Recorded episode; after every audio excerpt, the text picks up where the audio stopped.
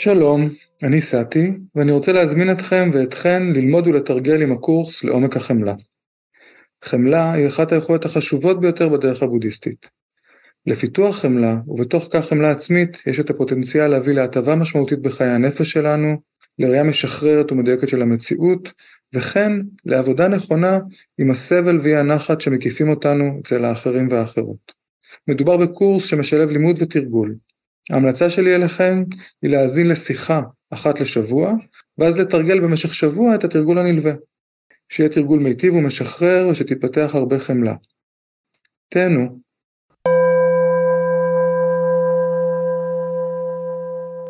בואו נתחיל מה, מהבסיס ונזכר אה, מה זו חמלה. להיזכר בהגדרה הזאת של הענבל שנמצא בלב שלנו ורוטט עם הענבלים של האחרים, ועם ההנחה הזאת שבעצם התכנות האנושי הבסיסי הוא תכנות של הדהוד. ואנחנו מכירים את זה היום מחקר המוח, וחלק מאיתנו מכירים את זה פשוט דרך הלב, דרך האופן שבו הלב עובד, וחלק מאיתנו, מה שמכונה אנשים רגישים או אנשים מדהימים, נשים רגישות, נשים עדינות, זה, זה קשור לעובדה, זה אנשים שיש להם חישה מוגברת של האחרים, ש, שהאנרגיה והרבה פעמים הדוקה, כן, כשזה סוכה זה בסדר, אבל כשהדוקה נכנסת, ואנחנו לא תמיד יודעים מה שלנו ומה מגיע מבחוץ. ובהתעוררות זה כבר לא משנה. האמת, בהתעוררות זה קצת טריקי, כי לכאורה לבודהה כבר אין דוקה, אבל תשימו לב, יש פה משהו נורא נורא מעניין לגב, לגבי התעוררות. איך זה שבודהה מרגיש חמלה? אם, לא, אם אין לו דוקה, ואם, ואם חמלה קשורה לידיע, לידיעה של דוקה. זאת אומרת, למרות שאין לו דוקה שלו, הוא עדיין מסוגל להרגיש דוקה של אחרים. ו- ואגב, הוא מסוגל להרגיש אותה כל כך טוב, ש-45 שנה בלי דוקה, כל מה שהוא עשה זה לטפל בה. זאת אומרת, הוא מרגיש אותה ממש טוב, כן, 20 שעות ביום, זה, זה מה שהוא עשה. זאת אומרת, הבודה היה, זה המקצוע שלו היה, לחמול. חלק מאיתנו מרגישים את החמלה מאוד חזק סביב חמלה עצמית, חלק סביב חמלה לאחר אהוב, חלק דווקא מרגישים חמלה, נורא קל לנו להרגיש חמלה על מישהו ניטרלי. יש כאלה שאפילו נורא קל להם להרגיש דווקא לאנשים שקשה לנו איתם. אנחנו, אנחנו בהיבטים האלה שונים אחד מהשני, אבל חלק מה, מההנחה של התרגול היא שברגע שהענבל מתחיל לרעוד, אז, אז, אז אפשר להתחיל להפנות את, ה, את, את הפעמון לכל מיני כיוונים.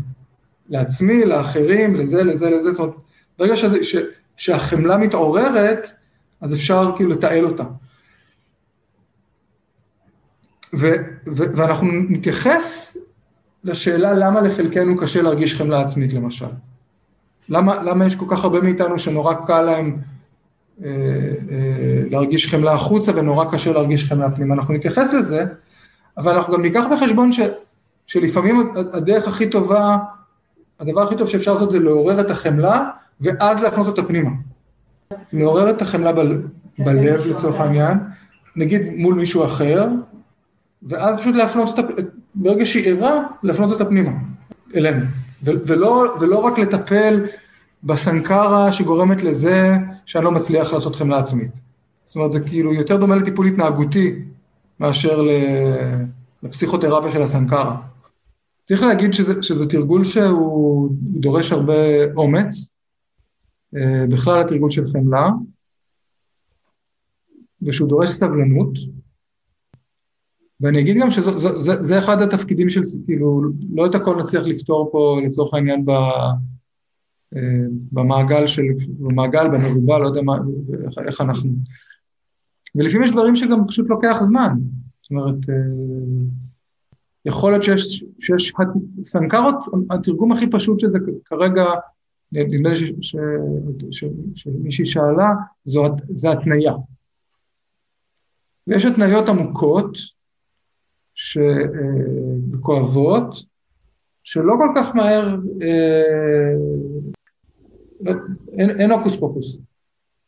וחלק מה, מה, מהאומנות של, של התרגול זה לדעת, למש, למשל, אם, אם מה שקורה לי זה שאני מתרגל חמלה ואז אני יותר ויותר רואה את הדוקה של האחרים ולוקח אותה אליי ו, ו, ואני מצליח לתרגל חמלה אליהם, אבל משהו בי, כאילו זה, זה, זה, זה, זה, זה מכאיב לי, זה, זה מכווץ אותי, אז אני צריך לשחק גם עם המינונים. ולפעמים, ולפעמים יכול להיות שאני פשוט צריך להגיד לעצמי, לשל, לשלב את זה למשל עם תרגול מיינדפולנס, שפשוט נושם אל הקיבוצים.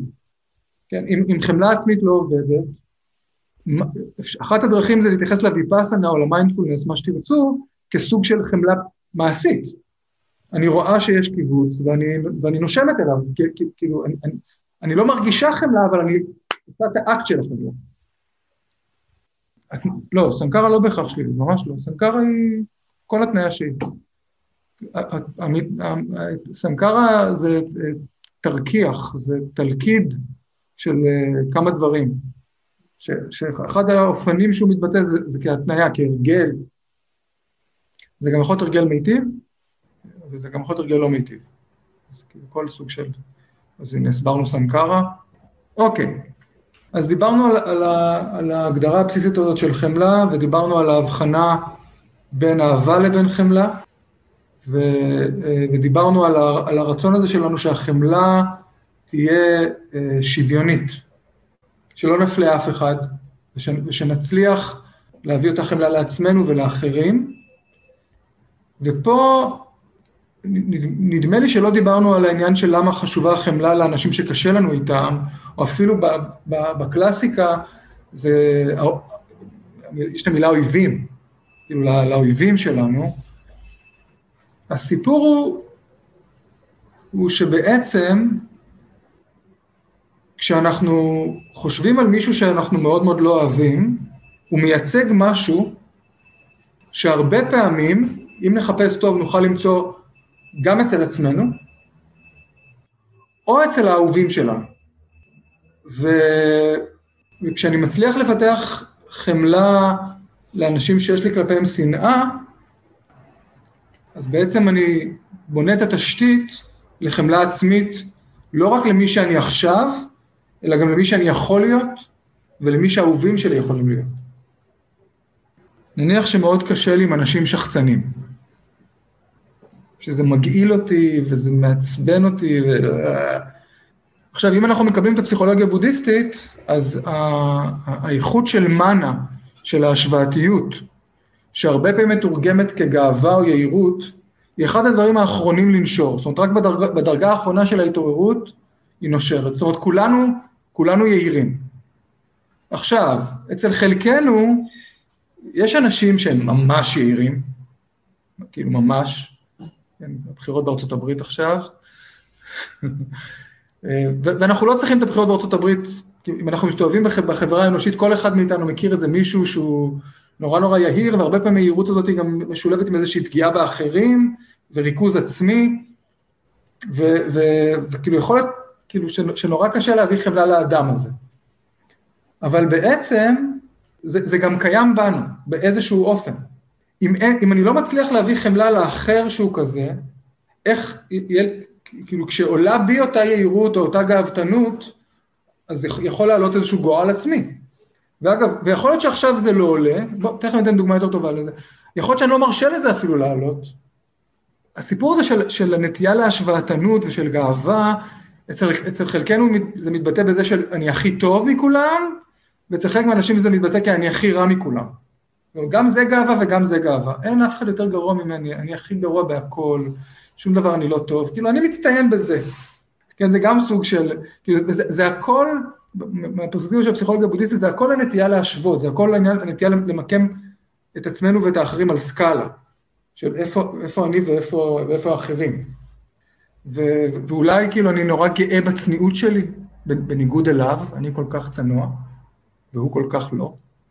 אז אם אנחנו מקבלים את ההנחה שמאנה, שגאווה, בהקשר הזה, היא משהו שנמצא אצל כולנו, עד שאני לא מצליח לפתח חמלה לאחר, שהוא, שהוא הביטוי האולטימטיבי של הגאווה, אז לא תיפתח בי אפשרות לח, לחמלה עצמית סביב גאווה. ו, ו, ואז זה, זה גם קשור לעתיד, למקרים שבהם, שבהם פתאום הגאווה תופיע, או שפתאום תופיע, פתאום, פתאום הבן שלי גדל להיות בחור שחצן, אוי, אוי ויזמיר, זה יכול לקרות, או מכיוון אחר, שאני לא, שיהיה בי איזשהו שוטר פנימי שלא ירשה לגאווה לעלות. יש כל מיני סנקרות, נטיות, פה סנקרות זה נטיות, שאם אני ממש סולד מיהירות, אז אני תמיד, היא, היא רק מתחילה לבצבץ, ישר בום, כאילו דוחפת, דוחפת חזרה פנימה, ואני גם אף פעם לא אעבוד איתה. ככל שהחמלה שלי גדלה, וחמלה כמובן קשורה קשר הדוק לקבלה, נולד יחד איתה חופש שמרשה לכל מה שקיים לעלות, ואז אפשר לעבוד איתו. כן, זה קשור ל, ל, לאיכות של יושרה, איזושהי יושרה פנימית שלא מפחדת מאף, משום דבר ש, שמופיע. כאילו, כל מה שמופיע הוא בסדר, כל, כל, כל מה שמופיע הוא אנושי, כל מה שמופיע הוא משהו שאפשר לעבוד איתו, ויש בי איזושהי, כאילו, יחד עם החמלה, נולדת איזושהי פתיחות, תגיד, אה הנה, אוקיי, עכשיו יש את זה, ועכשיו יש את זה, ואוקיי, בואו בוא, בוא נראה מה עושים עם זה. עכשיו, מכיוון אחר, נניח, דוגמה קלאסית, כאילו אם אני עכשיו בעבודה שכאילו גורמת לי לקום כל יום בשבע בבוקר ולצאת ולרוץ וטה טה טה טה טה טה טה טה טה ואני רואה אנשים כאילו עצלנים, כן, שכאילו תעשו עם עצמכם משהו, כן, ואני, ואני לא מצליח להביא אליהם חמלה. ו, ו, ומי שחי מספיק זמן על פני האדמה ומקבל את ההנחה שיש עניין של גורמים ותנאים, שגורמים ותנאים משפיעים עלינו. מה, כן, אני, אני, אני זוכר את עצמי שהייתי בתקופה נורא נורא טובה ומלא מלא ונורא נורא פעלתן, ואז מכל מיני סיבות, לא, לא, לא הייתי מובטל, אבל כל, כאילו, לא, לא, לא הייתה סיבה לצאת מהבית לתקופה די ארוכה, הייתה איזה מלחמה או משהו. ופתאום מצאתי את עצמי, כאילו, מתעורר מאוחר, וכאילו לא מצליח להזיז את עצמי, ואין אנרגיות, כן, כאילו, לא היה את המנוע הזה של, כן, של הפעולה שמזיז את עצמי, וכאילו, והייתי בשוק מעצמי. מה זה, מאיפה זה הגיע, הדבר הזה. עכשיו, זה יכול להגיע לכל אחד מאיתנו. עוד דוגמה, אגב, יש אנשים שההרגל הזה, לקום מוקדם בבוקר, להתחיל לפעול הוא נורא חזק אצלם. מה קורה למשל כשמתחיל כאב, כאב כרוני? שפתאום כל החיים שלך הופכים להיות מלווים, כאילו, חלק מאיתנו מכירים את זה היטב, אבל זה, זה גורמים ותנאים שמאוד משפיעים על מה שקורה. ו, ואגב, בואו נגיד את, ה, את האמת, יש איזו סטטיסטיקה כזאת, שאם עברת את גיל 40, יש לך סיכוי ממש טוב להגיע לגיל 90. ו, ואולי חלקנו חושבים שזו בשורה טובה, אבל זה אומר, מתישהו, כן, זה, לפחות עם הרפואה, במצב הרפואה הנוכחית, ככל שאתה מתבגר, אז הסיפור הזה של מחלות וכאבים, הוא uh, מתרבה. ואז כאילו גם יש כאבים כרוניים וגם יש תרופות שמחלישות ומעייפות, ו, ופתאום אתה פוגש את עצמך אחרת. ואם לא פיתחת, כש, כש, כשהייתה אנרגיה והייתה צלילות, אם לא פיתחת חמלה לזה, אז אתה בצרות צרורות. אם במשך 70 שנה הייתי עסוק בלזלזל בעצלות, ולא, ולא, ולא לפתח שום חמלה לעצמות, פתאום, פתאום בגיל 70, לנסות להתחיל לא, חס וחלילה לא, לא לחשוב שבגיל 70 אי אפשר לתרגל. חלק מאיתנו ברי מזל, שבגיל 70 התודעה שלהם גמישה כמו אה, נערת גומי, אבל לא כולם. ו- ולכן אנחנו רוצים להביא חמלה לכל ביט- הביטויים של התודעה האנושית, לכל סוג של, של התנהגות. וזה קשור לאנטה, זה קשור לתחום, מי שלא מתרגל הנאטה, יש, יש, לו, יש, יש לנו הרגשה נורא חזקה שמי שאני עכשיו, זה מי, ש, שזה מי שאני אהיה תמיד. ולא, כאילו גורמים ותנאים לא ישפיעו עליי. כן, ו, ו, ו, ו, ויש גם את ההרגשה הזאת שלא משנה איזה מחלות יבואו, ולא משנה אה, אה, איזה כאבים יבואו, ואני אתמודד עם הסרטן כמו מירית הררי. כן, אני כאילו כאילו, אעוף דרך, כאילו, עם שתי, שתי כנפיים, דרך, כאילו, לעבר המוות, ויהיה כיף. עכשיו, אני לא יודע מה קרה למירית, אבל אני כן אגיד שמחשבה שכזאת, זאת יהירות. כי אין לנו מושג. אין לנו מושג איזה, כי, כי בתוך התרגול הבודהיסטי, ברור שההנחה שלנו שככל שנתרגל נגיע הרבה יותר מוכנים, ויש בזה גם המון המון תקווה, אבל לחשוב ש, שיהיה בסדר כי אני, זו יהירות. כי אנחנו לא יודעים איך מצב של טיפולי כימו שמחלישים, ואתה לא יכול לעבוד, אנחנו לא יודעים איך זה ישפיע עלינו. ואנחנו לא יודעים מה היו הגורמים והתנאים המשפחתיים באותו רגע. אנחנו פשוט לא יודעים. והצניעות הזאת, בין השאר היא מניעה אותנו לתרגול, היא קשורה לבוגר הקורס הקודם, היא קשורה לגמרי לסמווגה ופסדה, והיא קשורה גם לרצון לתרגל חמלה לכל אזורי התודעה האפשריים.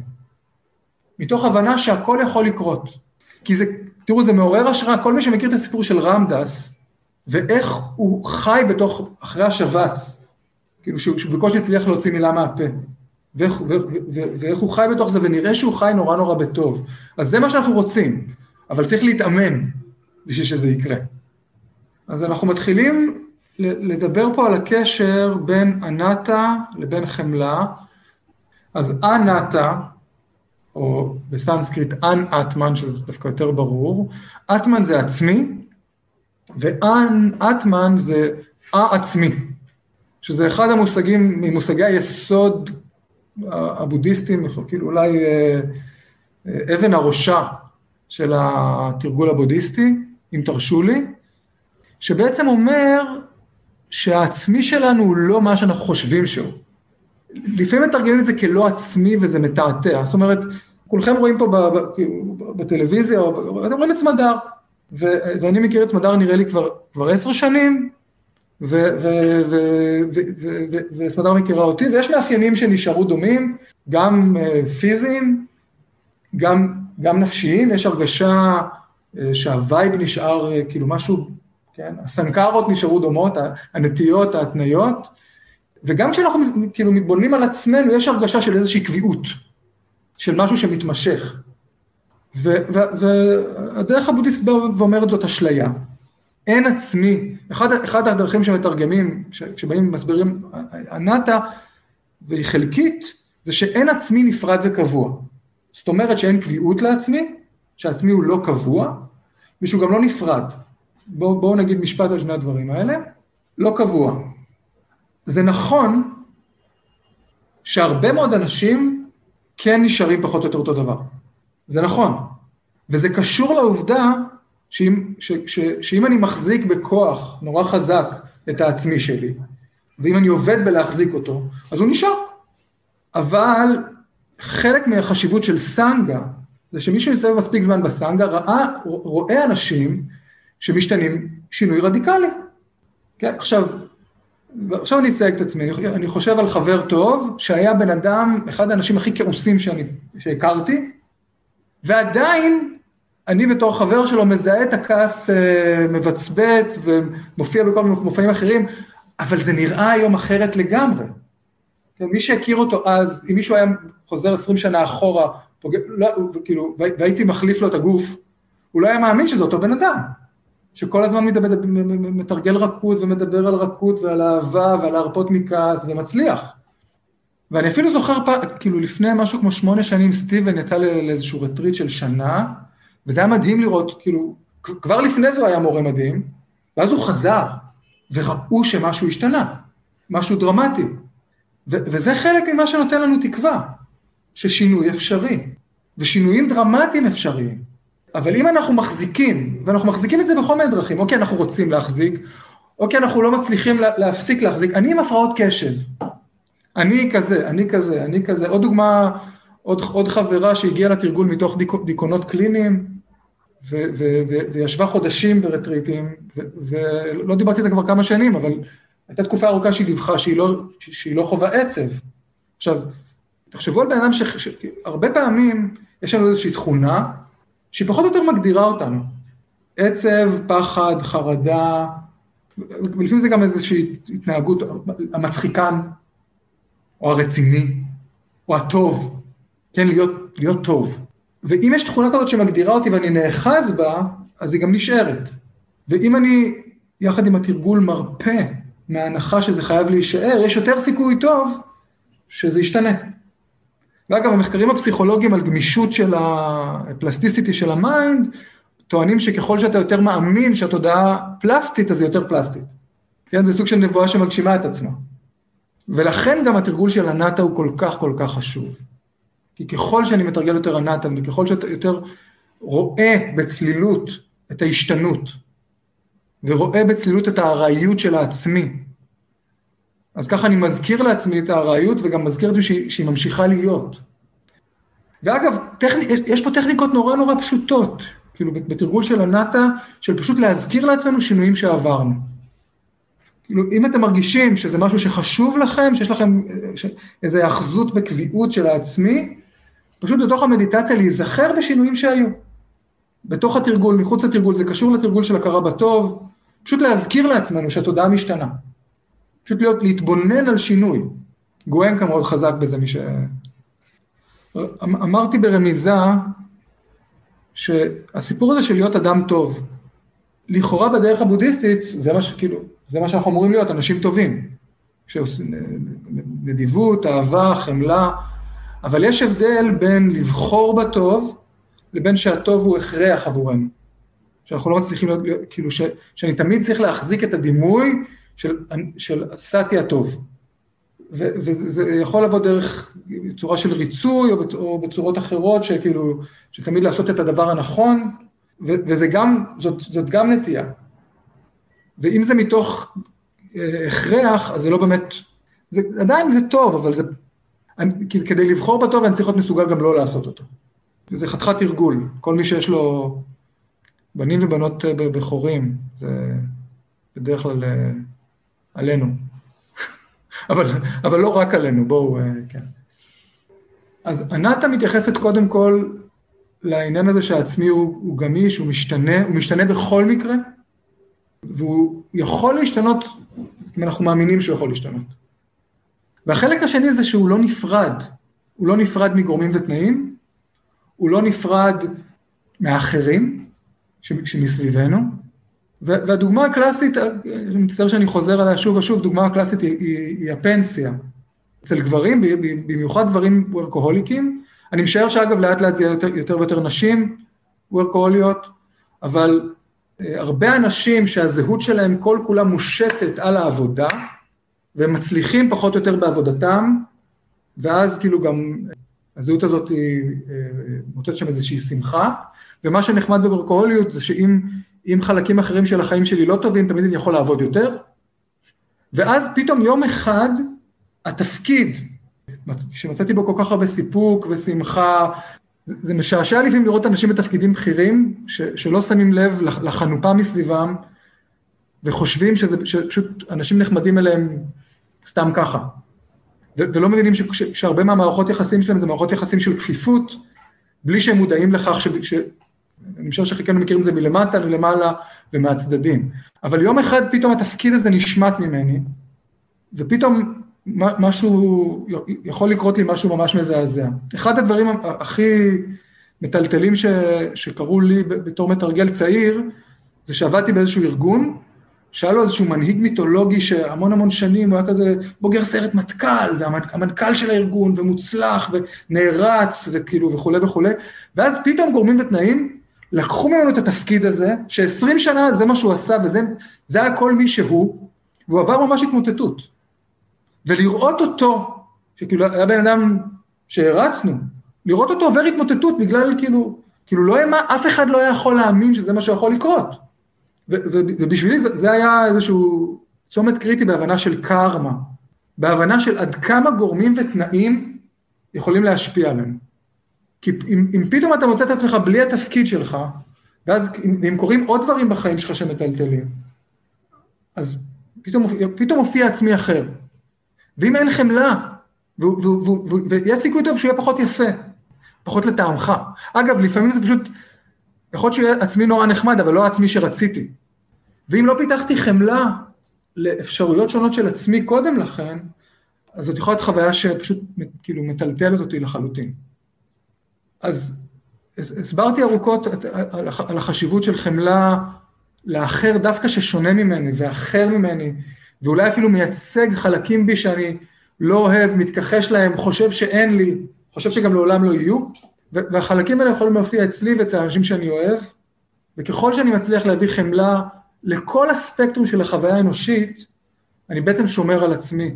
בצורה מאוד מאוד משמעותית. אני אקרין בזום את הטקסט שאני מקריא, מי שמעדיף לקרוא. זה טקסט מתוך הספר Being Peace של טיק נתן. זה לא טקסט קל, אבל הוא מדגים את ההיקף של החמלה ואת הרוחב של הנאטה שאנחנו מכוונים אליו. בכפר שזיד בצרפת, אנו מקבלים מכתבים רבים ממחנות פליטים בסינגפור, מלזיה, אינדונזיה, תאילנד והפיליפינים. מאות מדי שבוע. קריאת המכתבים מאוד כואבת, אך אנו חייבים לעשות זאת. אנו חייבים לשמור על קשר. יש מדיטציית חמלה, אגב, שדמיין שאתה מתעורר יום אחד. כן, אפרופו גורמים ותנאים, שאתה מתעורר יום אחד פליט. זה קרה לרוב ההורים שלנו בשלב מסוים, לא משנה מאיפה הם באו. אנו מנסים לעזור כמיטב יכולתנו, אך הסבל הוא עצום, ולעיתים אנו מאבדים תקווה. אומרים שמחצית מאנשי הסירות מתים באוקיינוס. רק מחציתם מגיעים לחופים של דרום-מזרח אסיה. אנחנו מדברים פה על התקופה ש- שהייתה בריחה מווייטנאם, סביב המלחמות והמהפכות, ואנשים בורחים בסירות.